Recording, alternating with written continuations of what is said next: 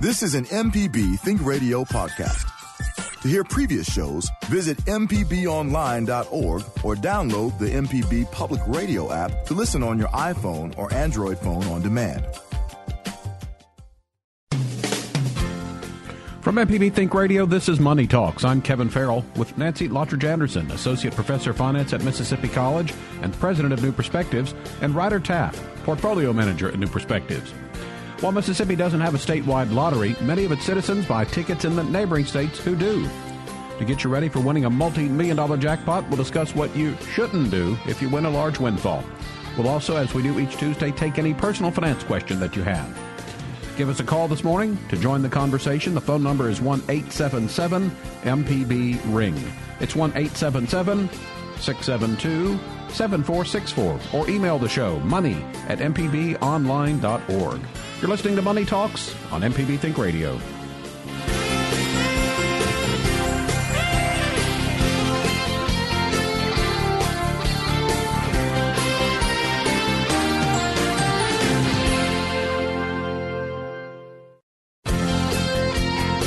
Welcome back. This is Money Talks on MPB Think Radio. Kevin Farrell here with Nancy Lottridge-Anderson, Associate Professor of Finance at Mississippi College and President of New Perspectives, and Ryder Taff, Portfolio Manager at New Perspectives. While Mississippi doesn't have a statewide lottery, many of its citizens buy tickets in the neighboring states that do. To get you ready for winning a multi-million-dollar jackpot, we'll talk today about what you shouldn't do if you have a large windfall. Also, as we do each Tuesday, we'll take any personal finance questions that you have. So give us a call this morning. The phone number is 1-877-MPB-RING. It's 1-877-672-7464, or send an email to money@mpbonline.org. So good morning. Hope that you're both doing well this morning. Good morning. Any excitement this weekend? Well, I think there's a lot of excitement out there in the world. It kind of feels strange, Kevin, to be hearing about hurricanes and we're not in the middle of it. It's our neighbors in Texas, and certainly Mississippi is going to feel some of that rain today as it comes through. But that's been astounding to watch.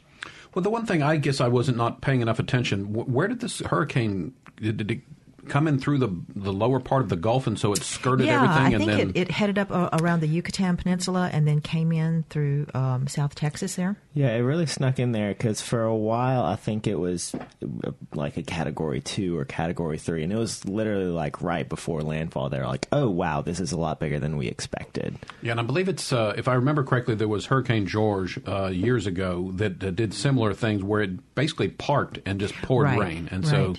man, it's just awful. The 50 inches of rain in some areas, and then you see the pictures online of the interstates completely underwater. So, well, the damage there, of course, is terrible. But we're also thinking about we all will feel the impact of this. Mm-hmm. We're starting to see higher gas prices already because of this. 25% of the refiners are already shut down because they are in that area. 15% of the platforms are shut down. So when the price of oil goes up, price of gasoline goes up, it trickles down to all of us, and we're putting more in the tank and having less to spend elsewhere. Yeah, so obviously thoughts for those affected by that. I heard something on Morning Edition this morning that a family had evacuated to a hotel, and then a day later that hotel had to be evacuated. So right, and a lot of those houses did not have flood insurance. They were not part of the flood insurance program. And, of course, we're getting ready to have a big debate about the national flood insurance program. And are we going to step back and make some of those people whole? We're also going to be seeing as reconstruction happens, there will be greater demand for construction crews and building products. Home prices are already 6% higher than they were last year, so this is going to bump those prices even higher because of the materials. Mm-hmm. Any other financial news in the news? Oh no, I was gonna say that was the main thing I was looking at. But what were you? Well, I was thinking about overnight and North Korea firing a missile, and that always leads to uncertainty. And we saw markets open lower this morning. They're kind of moderating, but that is a concern for us. And also a couple of uncertainty trades that you see, longer U.S. government bonds, so the 10 years out to 30 years, you'll see those yields come down as people buy those. And also gold, which I did not look at this morning, but has risen a little bit recently. So things like the uncertainty of what's going to happen in Houston and what's going to happen in North Korea are driving things like that. So on Money Talks this morning, we'll be talking about the lottery, and if you win the lottery or another and large... And we need it right now, right? Financial... Maybe, I will say I was down at WLBT because I do a couple times a month. I'll go down there and do a piece on finance or something to do with money. And they were giving away a car. So people were lined up and they were putting the key in, and we kept watching person after person, and the key didn't work. And we saw this woman in line, very pregnant, with a toddler on her hip, and we were all saying, we hope she wins, and by golly, she did. Oh, that's fantastic. So you hope for those people who are in need to get that. There you go. We're going to be talking about what things that you probably shouldn't do if you win the lottery or other large windfall, but also they'll have a little fun this morning. If you did win the lottery, what would you do? Think about maybe how would you spend that money? What would you do, Kevin? Shoes? More shoes? Well, I think this is a serious, but I think obviously I would pay off all my debt, maybe upgrade my house, redo the house. But also I think at least for a little while I would continue working because I think, it's part of our life, our daily life. And I think, I don't know if I'm ready for retirement yet. I think I'm afraid that I would sort of just veg out. Would you take all of us to lunch? Oh, at least once, yes. Okay. Nice. You would get the extra value, extra side value meal, too. All right, pulling on Kevin winning. So, and yes, probably a whole line of shoes. I mean, I would go nuts at every shoe store I came across. But like I said, have some fun, or if you have some serious thoughts about what you might do if you were to receive a large windfall, let us know this morning. We do have an early caller on the line, so let's say good morning to Ann, who's called in from Raymond today. Good morning, Ann. Hi. Go ahead. I was calling because you were mentioning the lottery. And my question is, why don't we have it here in Mississippi due to the fact that so many of our citizens take so many thousands and millions of dollars over to the Louisiana line, in which you never hear anybody winning, in which all that revenue can stay right here in Mississippi. Our teachers are underpaid. Our bus drivers are underpaid. Our streets are terrible. Our water infrastructure here in Jackson is terrible. And all of that can somebody even go over there to Delta, Louisiana, where we all be bunched up over there and get a total of how many millions of dollars have been spent within this year to see if we could have put all of that here in Mississippi?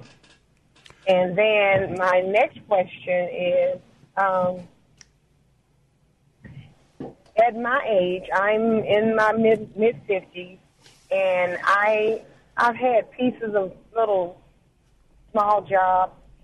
So what could I do now to be more aggressive in saving for retirement?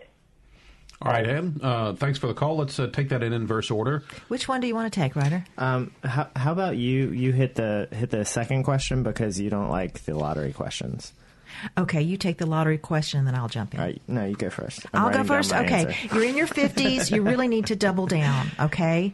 And one of the most important things you can do is to keep building a good, solid earnings record with Social Security. And sign up at ssa.gov, or I think it's now socialsecurity.gov, and look at your earnings record and look at what you'll collect at 62, and then at your full retirement age, which will be close to 67, and then at 70. And that will represent a great piece for your retirement and replace that income. But from now until you do finally retire, you really need to start saving. If you don't have a retirement plan through an employer, you can open IRA accounts for yourself. And you can do this at the bank. You can do it at a brokerage house. You can get a mutual fund account opened and start funding it. You can put money into it every month, and you will have, is it $6,500 now for over 50? Something like that. Yeah. I'm having a little bit of a brain glitch here. $6,500 if you're over 50. That's how much you can put in there every year. And so that will go a long way for you. So you really need to do as much as you can. If you, in fact, you need to save more than that. So put what you can into an IRA and then save additional money in just a regular account. By the way, we did have Sean Mercer from Social Security on last week. We hope to have him on a more regular basis, but he mentioned... We were busy then, weren't we? And we talked about the I forget what they call it, but the personalized account at the website. I signed up for it. It did take a few minutes. It was funny to me because, as we mentioned on the air last week, there are a number of questions that they ask to make sure you're really you. And so they ask you some things, and some of them I was having to really think about, prior addresses and did you ever have an account here and that sort of thing. So I guess I was afraid I wouldn't answer it really is like Big Brother, isn't it? But yeah. It's, they know everything about us.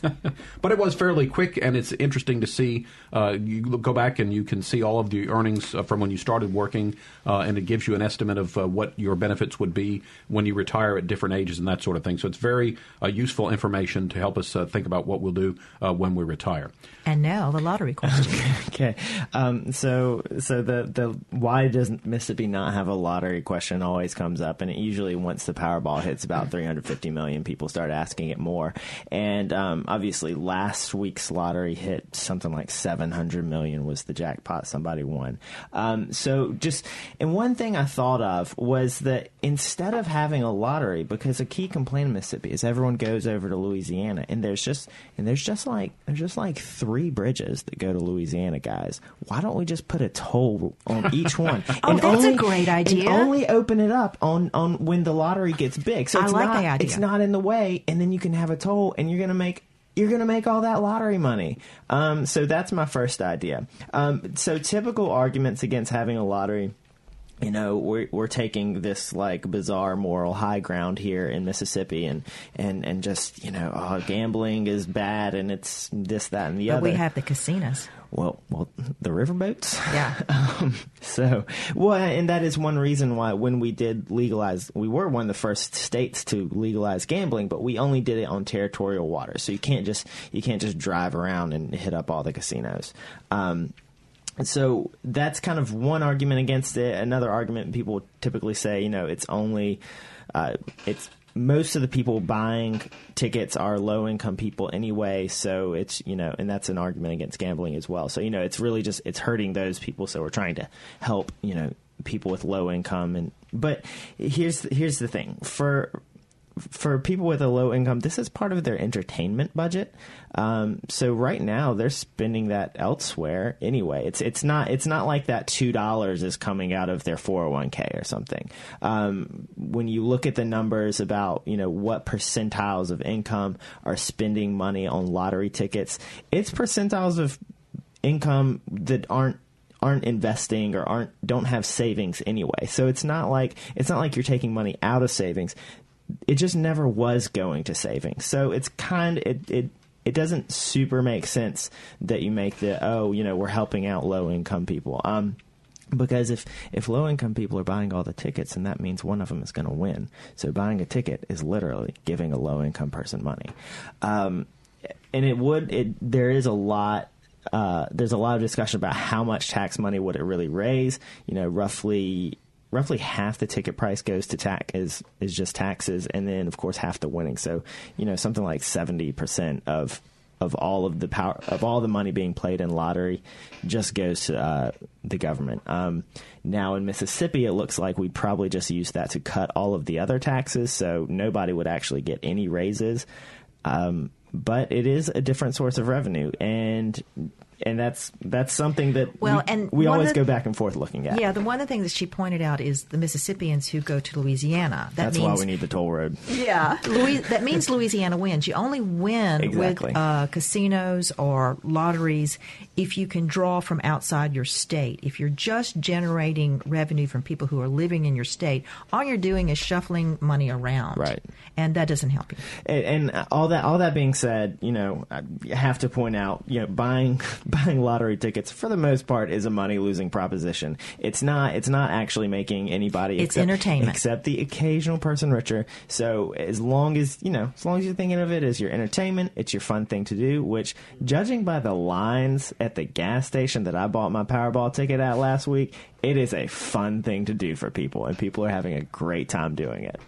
I will say, though, that I think attitudes at the state capitol have changed somewhat, but we'll see, because I think one of the suggestions for funding infrastructure improvements is the statewide lottery. So we'll have to see what happens in the near future. Need to take a quick break. When we get back, we've got Karen on the line from Brandon. And we're looking for your call as well, as we're talking about things not to do if you win the lottery or a large financial windfall. And we're also taking your personal finance questions. The number to call is 1-877-MPB-RING. It's 1-877-672-7464. We'll be back with more after this. This is an MPB Think Radio podcast. To hear previous shows, visit mpbonline.org or download the MPB Public Radio app to listen on your iPhone or Android phone on demand.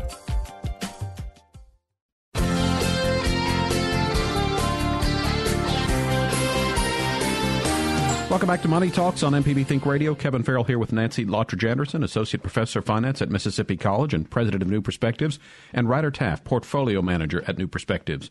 We're talking today about things that you probably don't want to do should you win a multi-million-dollar jackpot or other financial windfall. Also looking for any personal finance questions that you have for us today. The number to call is 1-877-MPB-RING. It's 1-877-672-7464. You can always email the show money@mpbonline.org. Karen's on the line in Brandon with a question for us. Go ahead, Karen. Good morning. My question is about, I didn't win the lottery. I wish I had. Oh, but, I was hoping you had. My question is about credit card debt. I have some substantial credit card debt, but the good news is that I'm going to have access to money soon to pay it all, almost all of it off, if not all of it. And my question is there a way, and my credit is good. I have maintained my payments to all my creditors, and so it's not a question of having to pay it off. But my question is, if you are getting ready to pay off a debt, Is there any way to negotiate with a credit card company, to see if they will tell them I'm going to pay off this debt in full? And is there any way to negotiate and say, will you take 75% of it and consider it paid in full? Is there such a thing? Seems to me like I've been hearing advertisements from companies that work with you and your creditors, and I thought that might be an option. Or do they just expect you to pay all their money that you owe them? So that's a great question. Typically with credit cards, especially, you said you have good credit, and so you're probably current with your credit card payments, at least making the minimum. Typically in that sort of situation, they would not allow you to pay less than what you owe. What they might do, though, I know Chase does this, they might let you set up a payment plan, basically. Say you owe $10,000 and they're charging 20% interest. I'm kind of making up numbers, so they're not all going to match up here. But you say, I want to pay this off in 1 year. Can I negotiate a lower monthly payment, a lower interest rate, in order to get a better deal? Because if you're not able to pay it off all at once, you're still going to have interest accumulating. Right. So what they're going to probably be more amenable to is lowering your interest rate, or setting you up on some sort of fixed payment plan. But what you could also do there is, if you still have good credit, you can look at rolling that, consolidating that to a doing a balance transfer. There are some cards out there that have a no fee balance transfer, and so that's what you would look for if you want to do that, and that would give you a little more time to pay the whole thing off. Because even when you get that windfall, you don't want to just turn around and write that check. You want to look at your whole situation and make sure you still have some cash for other things, because you don't want to just write that check and then have to turn around the next day and put all your expenses on the credit card again. Right. So you have a couple of options, and that should give you some flexibility. As Ryder mentioned, they're not going to negotiate with you on the amount that you owe unless you have not been paying on this. Yeah. And they are looking at this situation as, hey, we haven't collected anything, and so we're going to do some sort of settlement because that's better than nothing. But if you're current, no, they're not going to do anything. Yeah. Okay. All right. Yeah. And I just hate paying that really high interest rate. So, definitely call them and ask about that. And especially if you're saying, okay, I can pay 1/3 of my balance today. And I'll be paying a higher proportion of my balance in the coming months, and definitely trying to get that down. Can I get a lower interest rate? Because that's something, they have a ton of flexibility on, because that's, they literally just make up that number and write it down on your statement. Like, they could just make up a lower number. And most of us don't pay attention to it. That's the problem. That's the thing. I know. All right. Karen, thanks for your call this morning. I like Ryder's idea also, too, of investigating the balance transfer, because you're right, there are a number of cards out there that have 0% interest, introductory rates for 18 months, that sort of thing. And, that would be a way to do it, because if you'll have the money, and again, it's over time, you're not, as putting it all out at one time. The other thing that she mentioned, I think, would be to go to one of those debt consolidation things that you hear advertised on TV where they say, we can get your debt down. But to me, you're beginning to mess with your credit situation that way. You got to be really careful about those. A lot of them, it's not necessarily getting you less debt. It's just moving your debt around, and kind of like we were talking about, just moving gambling money around. If you're just moving your debt around, you still have the same debt. You just have someone else who you don't have a prior relationship with and may have a lot of hidden fees. And that's always something to watch out with debts. Next up, we've got Frank calling in from Jackson. Good morning, Frank. Good morning, Frank. I got three things, so please don't cut me off. Go ahead. Number one, we do not have a lottery because the casino lobbyists are giving campaign contributions to the committee chairman because the lottery bill never gets out of committee. That's a great point. So they're just it's politics and money. Number two, a while back, I suggested that during the financial crisis that a lot of money was stolen because people who knew that those securities were no good sold when their prices was high. And Ms. Anderson seemed to think that the prices on the stock market are not set by what people are willing to buy and sell the stock for or the security on a daily basis. That's not what I said. Well, that's what I heard. So I went back to Samuelson, and that's exactly what he said. So why was that not stealing when they knew they set it up that the people who were in the know would sell when it was high? What was your third point? I'm waiting for number two. I need an answer. What securities are you talking about, Frank? No, are you just talking about the general stock market, or are you talking about that's one point in the financial crisis. There were some specific cases, particularly a big one was with John Paulson working with Goldman Sachs to engineer a housing bond that he thought had a high probability of failing. Right. So is that the sort of thing you're referring to? Yes, sir. Okay. Exactly. Right. So and those are not stocks. So right, that's not stocks that you and I can buy. And actually, transactions like that, they are restricted to people who are the general reference is people who can afford that sort of loss. They look at accredited investors. There's asset and income tests before you can buy things like that. So that would be a very special structured thing. And that was a case where Goldman was working with a client to structure a bond that they wanted. And then they sold them to, other large investors. Basically, one hedge fund was taking one side and one hedge fund was taking the other side. And the people who lost out, who bought that bond, which was, again, kind of designed to fail. That's not that's basically, the idea behind it. So the thing, how that issue came up was people were saying, okay, well, you know, Goldman was withholding very specific information. They were, you know, because they have to disclose, you know, what is in that bond. They have to disclose a lot of things about that security that they sold. Even, again, if they're selling it to accredited investors, people who can afford that loss. But in that case, you know, they didn't disclose, you know, we have worked with a client to hand select these disastrous looking mortgages, things like that. So that was an issue, but that's not, I mean, that doesn't affect public markets so much. I mean, not directly. And that's not how publicly traded securities work, because that's a transaction where the SEC was just not even involved in. They don't, you know, the SEC has transparency and reporting requirements for publicly traded companies that really keep things like that from happening a lot. And I know, you know, in the past, these things have happened a lot. And you can look back even to like things like Enron, you know, where there were like large scale frauds at publicly traded companies. But the SEC, every year they get better and better at catching these. Every year accounting standards get better and better at making these things transparent.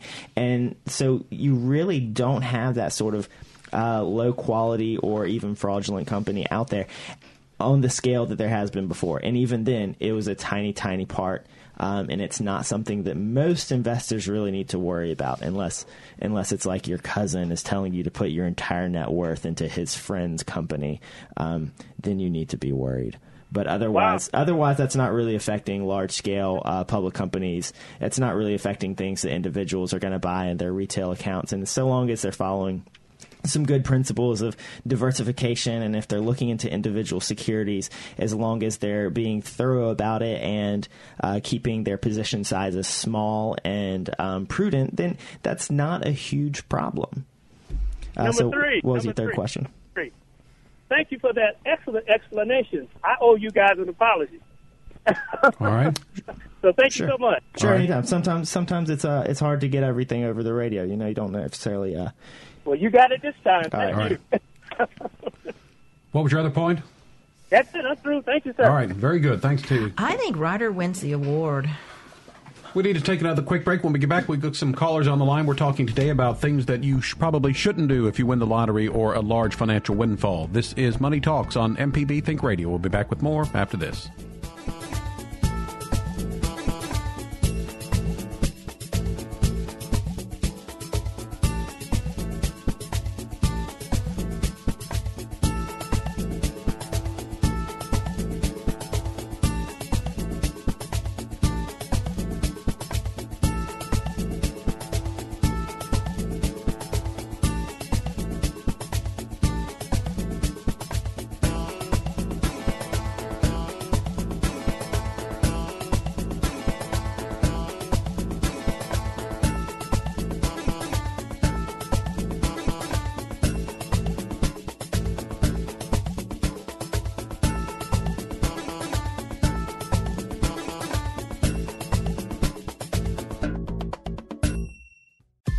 This is an MPB Think Radio podcast. To hear previous shows, visit mpbonline.org or download the MPB Public Radio app to listen on your iPhone or Android phone on demand.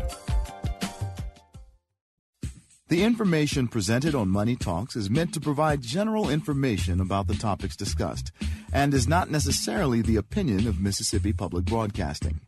The information presented does not create any type of relationship between the hosts and guests and the listening audience. Please consult a financial advisor or any other qualified professional for guidance about your personal finance questions. Welcome back. This is Money Talks on MPB Think Radio. Kevin Farrell here with Nancy Lottridge-Anderson, Associate Professor of Finance at Mississippi College and President of New Perspectives, and Ryder Taff, Portfolio Manager at New Perspectives. We're talking about lotteries this morning and what you probably shouldn't do when you win the lottery. Also looking for your personal finance questions.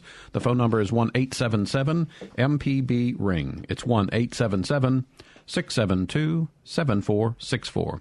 Joseph is on the line from Starkville this morning. Go ahead. You're on the air. Hi. So I wanted to make a comment regarding lotteries and the, you know, people winning lotteries and how that affects the lower income people. Well, so and I'm sure you guys know this, that about 70% of all lotto winners end up going bankrupt after a few years, and that includes those who decide to invest or those who spend it, thoughtlessly, I guess. I'm not sure how to exactly phrase that, but I thought I should make that comment because I haven't heard that yet. And the second thing is also about how the lotteries work in Brazil. I believe it's Brazil, correct me if I'm wrong, but their lotteries don't cost a few dollars like they do in the U.S. Instead, what they do is each lottery costs, let's say, $5,000 or $10,000. And what ended up happening is originally the reason they did that was so that less lower-income people would buy it so that that community would not be affected. But what ended up happening is instead, an entire community would all pitch in to buy one lottery ticket.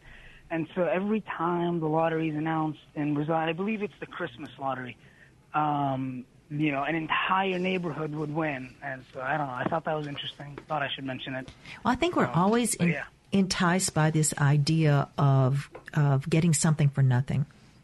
Or next to nothing. Mm-hmm. And it is appealing for a lot of people. And it's this thought of, okay, I know the odds are very low, but what if I win? People always say, but you're definitely not going to win if you don't buy a ticket. And so they see this, and there's great possibility in all that. But you give a quote on the number of people who go bankrupt. We also know that when we look at professional athletes in the NFL, 95% of those people go bankrupt at some point. And so some of that is because if you've never had that amount of money and you don't know how to manage it, it becomes overwhelming. So for anybody who does have a windfall, you need to get some professional help. You need to maybe get an attorney, a CPA, a financial advisor to help guide you and show you how you can turn this windfall into a lifetime account that can help you do all kinds of things. And if you don't have that, then you're starting to spend it. And what happens to a lot of people who have these big winnings is, all of these other friends and family show up at their door asking for help. And they want to do that. And so they end up giving and giving and giving until it's all gone. All righty. Yeah. Thanks for your call this morning. This is Money Talks on MPB Think Radio, looking for your personal finance questions today as we talk about things not to do to when you win the lottery. And, Nancy, I've said this several times on this show, but when you retire, you need to go into the MSN Money web. Oh, because of all the list? Yeah. Every time we have a list, Nancy is amazing how she – because there are several things that you mention are on the list of things not to do when you win the lottery. So if you have a question, a personal finance question, or maybe we're playing along, what would you do if you won the lottery? Give us a call this morning. The number is 1-877-MPB-RING. It's 1-877-672-7464. The amount that the lady in Massachusetts won the Powerball was $758.7 million. And she wasn't going to take it. She was going to take a lower lump sum. Okay, so she was going to take it as a lump sum. That's interesting. Right. So when you take it as a lump sum, they go ahead and withhold the taxes for you. So that's why it ends up being so much lower. Although one thing I was thinking about, because you can exclude up to half of your income if it's a charitable donation, is that if you want to, look, what use do you have for $700 million? Just go ahead and give half of it away to charity, and then your tax burden will be a little lower too. You're not going to receive so she may receive maybe like 400 or 450 million. She wouldn't receive just half of that. She'd get a little bit better than just half of that because, again, her overall tax burden would not be as high. Whoa. One of the first things on our list is that don't forget to sign your winning ticket. So apparently that's a way to guarantee that it's yours and that... And put that ticket in a safe place because when you sign it, that becomes legal tender. Isn't that right? Maybe. Does it? I think so. It says you have to sign and secure the ticket.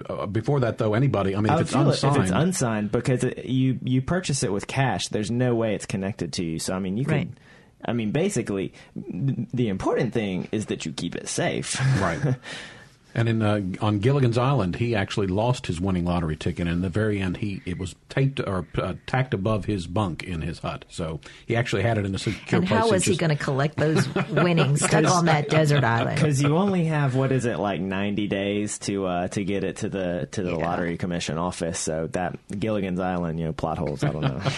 Ryder's new here. Let's not venture there. We'll just leave that at that. Also, number two, don't brag about winning the lottery, not to anyone. And this was interesting because the lady in Massachusetts did come forward and say that she had won that. I think some of them require that you come and publicly declare and stand with the check and all of that. Yes, that is an interesting thing. That you can find it online, but there's some states which will allow you to claim anonymously or claim through a trust or something, which is a good idea to do. Even if you do want to tell people, you might want to keep it quiet for a little while. We've got a caller on the line, so we say good morning to Jim in Macomb. Good morning, Jim. Go ahead. Good morning. My question is about reverse mortgage. Okay. Ooh. I got into a reverse mortgage without knowing much about how those things work. Now I want to get out of it because they are deadly. Mm-hmm. Yeah, you're probably going to be stuck because a reverse mortgage is still a loan. And the difference is it pays you for equity that you've built up in the house. You have to be a certain age to qualify. You have to have a certain amount of equity built up in your house. It works for a lot of people who already have paid their house off or nearly paid it off, and they need extra money every month. But there is interest built into that payoff. There are high fees related to it. And once you start that, I'm not sure there's a way for you to get out. Well, is there some kind of way you can, reverse it or pay it down or do something? Reverse the reverse? I think that would mean actually paying off the loan. Yeah. And so you would have to talk to the mortgage company to, just to say, okay, I received all of this money, plus there's some interest calculated in that. If I wanted to clear this out and say, forget it and go my way, how much money would I have to come up with? They might have a figure for you. That's the way they approach it, huh? They're going to have, I would suggest, asking whoever you have that reverse mortgage with is, going to need to be done because they're the only people who know the actual balance and know what the actual payoff is going to be. But also get a second opinion from a CPA or financial advisor who can look into it a little bit more for you because especially with reverse mortgages, I don't know if you did this through a bank or through just a non-bank lender, but they can have some, I'm trying to think of a nice way to phrase it, not very helpful salespeople who their goal is not to get you what you want. They're trying to keep as much as they can. So they are kind of motivated to mislead you slightly about that. So do get a second opinion. Do get someone else who, gather documents and get someone else to look at it as well as the original company. All right, Jim, thanks for your call. This is Money Talks on MPB Think Radio. We've got a couple of emails here. This one is... from John, who says, just this past weekend, I did win the lottery, the twice-daily Pick Three Colorado lottery. Never won on a ticket in my life. I was traveling back after participating in a court hearing and stopped at a convenience store to gas up my rental car on the way to the airport and won $500. Wow. I sent the ticket to the family of the victim in the court hearing, and hopefully it will help defray some of their legal costs. Wow. So that's the idea of the pay it forward that we hear about, and so that was certainly a good thing to do with that. Here is another one from John, who says, can you discuss the use of a health savings account as a means for saving for retirement? I'm currently maxed out on a 401k and Roth account, looking to find other tax shelter accounts for retirement. Okay, so you can put money in a health savings account, and if you withdraw it to spend on medical expenses, pretty much any time you're good to go. There's no penalty there. So that is useful. And obviously, when you retire, you will have some medical expenses. But I would caution you against, putting too much money in that. You might want to kind of look at One, how old you are right now, what your medical expenses are right now, and then estimates of what your medical expenses will be in the future. You know, if you have a particular health problem, you might be able to look at, you know, examples of people and what they've spent on treatments. But if you don't, then just look at kind of averages. But typically a health savings account is limited to the deductible amount.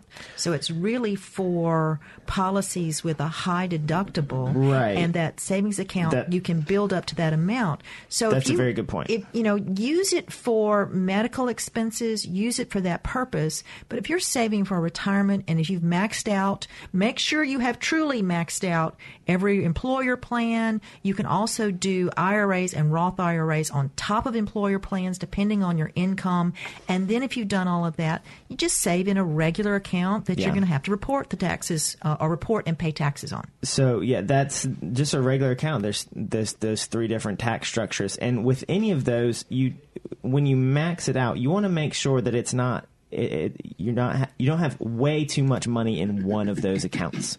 So because if all of your money was in the 401k, then you'd have a ton of income when you retire. If all of your money was in the health savings account, you wouldn't be able to spend money on anything except medical expenses. So you want to make sure you have a good balance. And a health savings account, you're just not going to want a ton of money in that, though. All right. Let's take one final break this hour. When we get back, we've got Ruffin on the line from Louise. We'll get to his call, and also we have another email to get to. This is Money Talks on MPB Think Radio, and we'll be back after this break to wrap up the show.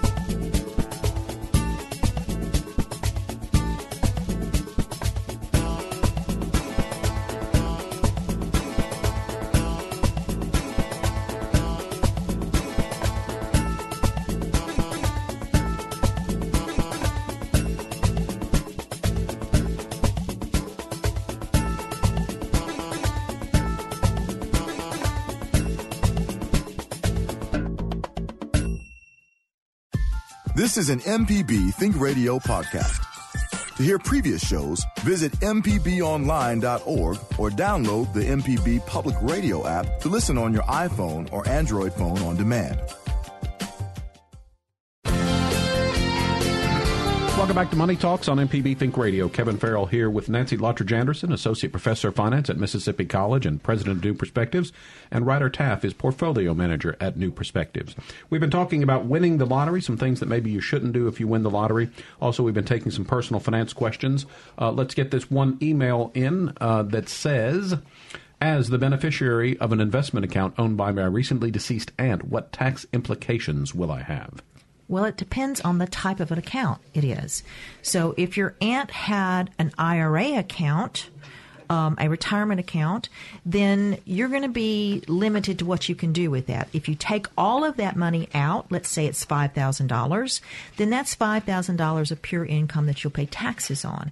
If you want to take it out gradually, because the IRS does want you to eventually take it out and pay taxes on it, you're going to have to open up your own IRA beneficiary account. If it's just a regular account, it's not a retirement account, and you are the beneficiary, which you can do in the state of Mississippi, have a pay on death or transfer on death, then you just show up with the death certificate and verification that you are a beneficiary. That money belongs to you at that point.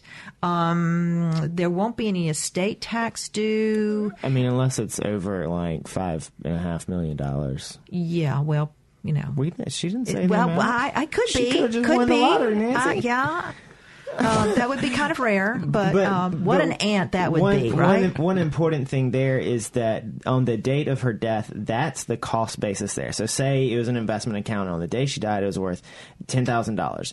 Then that's the cost basis. And any gains above that before you actually sell it, you have to pay taxes on those gains. So, again, that's a very small part of the account that you actually have to pay taxes on. And, again, that's going to be at a preferred rate as well. It's almost always going to be a lower rate than your income rate. So, all right. Got some phone calls to get to. We start again in Louise. Ruffin has called in today. Good morning, Ruffin. Good morning. Go ahead.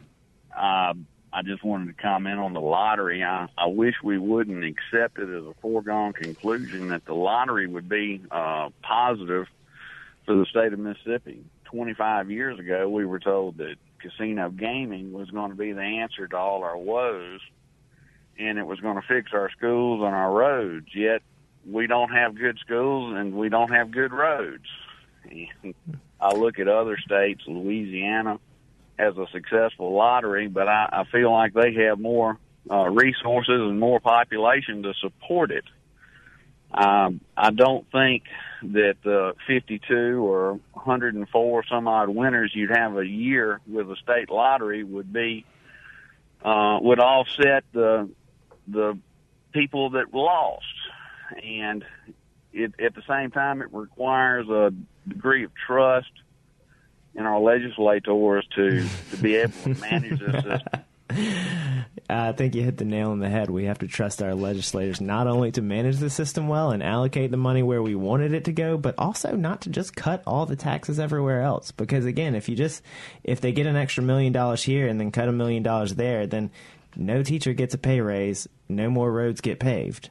And I'm with you, Ruffin, because I remember those days of selling these casinos based on this is going to help our education, and it has not. So we need to think about just overall tax revenue and be honest about that and what we all have to pay to have the kind of things that we want, the kind of public schools and roads and support that we need here in Mississippi.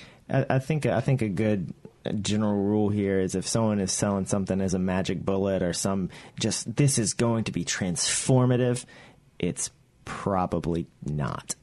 All right, Ruffin, thanks for calling. That was some good addition to our discussion here. And I will say, I think in Georgia, part of the lottery has been designated for education, so that's a way to go. But I agree that it's not a cure-all. Well, and what it really is a voluntary tax. Right. Mm-hmm. Because if I buy a ticket knowing what the odds are, then I'm volunteering to give up my money. Mm-hmm. We got another caller on the line. This time we're talking to Savannah, who's called in from Mobile. Good morning. Go ahead, please. Good morning. My question is regarding, you kind of spoke briefly, you floated over flood insurance, no pun intended. Yes. Flood insurances and the changes that are slated for exactly when. And also my other question is, if insurances, what about people who have had flood insurances that were very recently renewed? Well, I don't know all the details of this, but I know that the vote on improving funding for that program and even the question of whether we're going to continue with this program is coming up very shortly.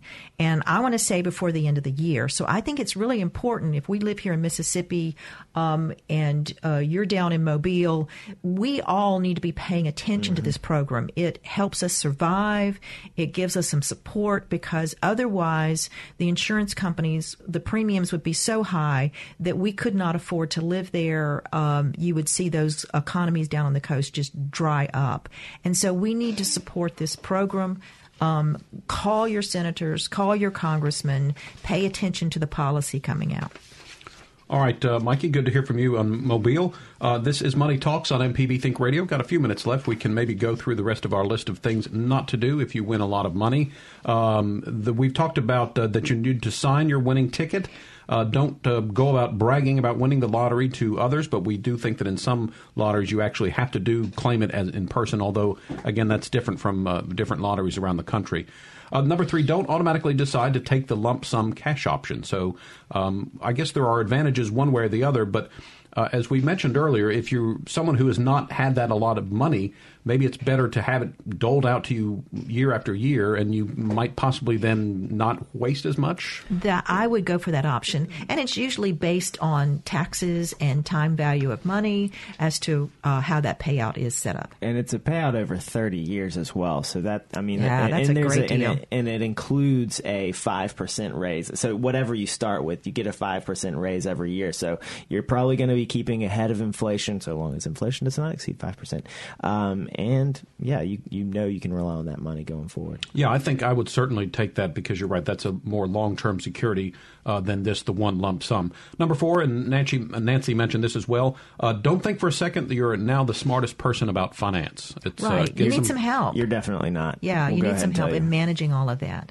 Number five, don't let your debt and existing obligations remain in place. Well, it's great to go ahead and pay off everything and get rid of all of that. But again, a professional can help you with looking at all of that. Yeah.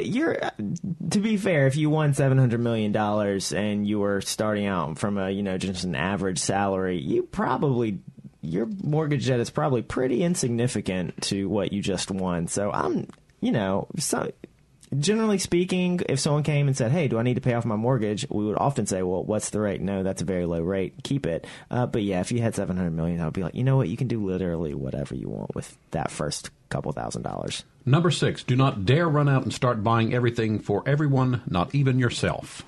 And again, we've talked about that. Be prudent about it. You obviously are going to have more spending money, but you don't want to blow through all your cash. And this brings up this idea of how much is enough and what is a large sum of money. When I talk to my students and they think about $1 million, I mean, their eyes just light up. But, we're in the financial business. $1 million doesn't seem like a lot when you're talking about retiring and being able to live off of that. At what point does that become like a huge amount of money? For me, about $10 million, I can't even think above $10 million. What would I do with that? Mm-hmm. Number seven, don't go out and live the big life, at least not way too big. Again, that's the same sort of ideas that you – I like this one too. Number eight, don't think that budgets are just for poor people and the middle class. And the other thing is, we work with people who have a lot of money. Not everybody we work with does, but there are those. And it becomes more burdensome to manage and think about what you want this money to do for you. You have opportunities to give to things that are important to you. And so that's the fun part where we can guide somebody through that. But having a lot of money does not necessarily put you on easy street, maybe financially, but there is a lot of thought that has to go into it. I think you're right. There are a whole set of concerns and worries, I think, that you might not even consider that would come your way. That's going to wrap us up for today. Money Talks is a production of MPB Think Radio, funded in part by the generous financial support from you, our listeners, and a big thanks to everyone who helped us out last Friday during our on-air fundraiser. To hear today's show or a previous show, one way to find it is to go to mpbonline.org/Money Talks. Our show is produced by Liz Gill, and our call screener today was Java Chapman. So for Nancy Lottridge-Anderson and Ryder Taff, I'm Kevin Farrell. Stay tuned. Up next at 10, it's In Legal Terms. We'll be back next Tuesday at 9 for another Money Talks. It's heard only on MPB Think Radio.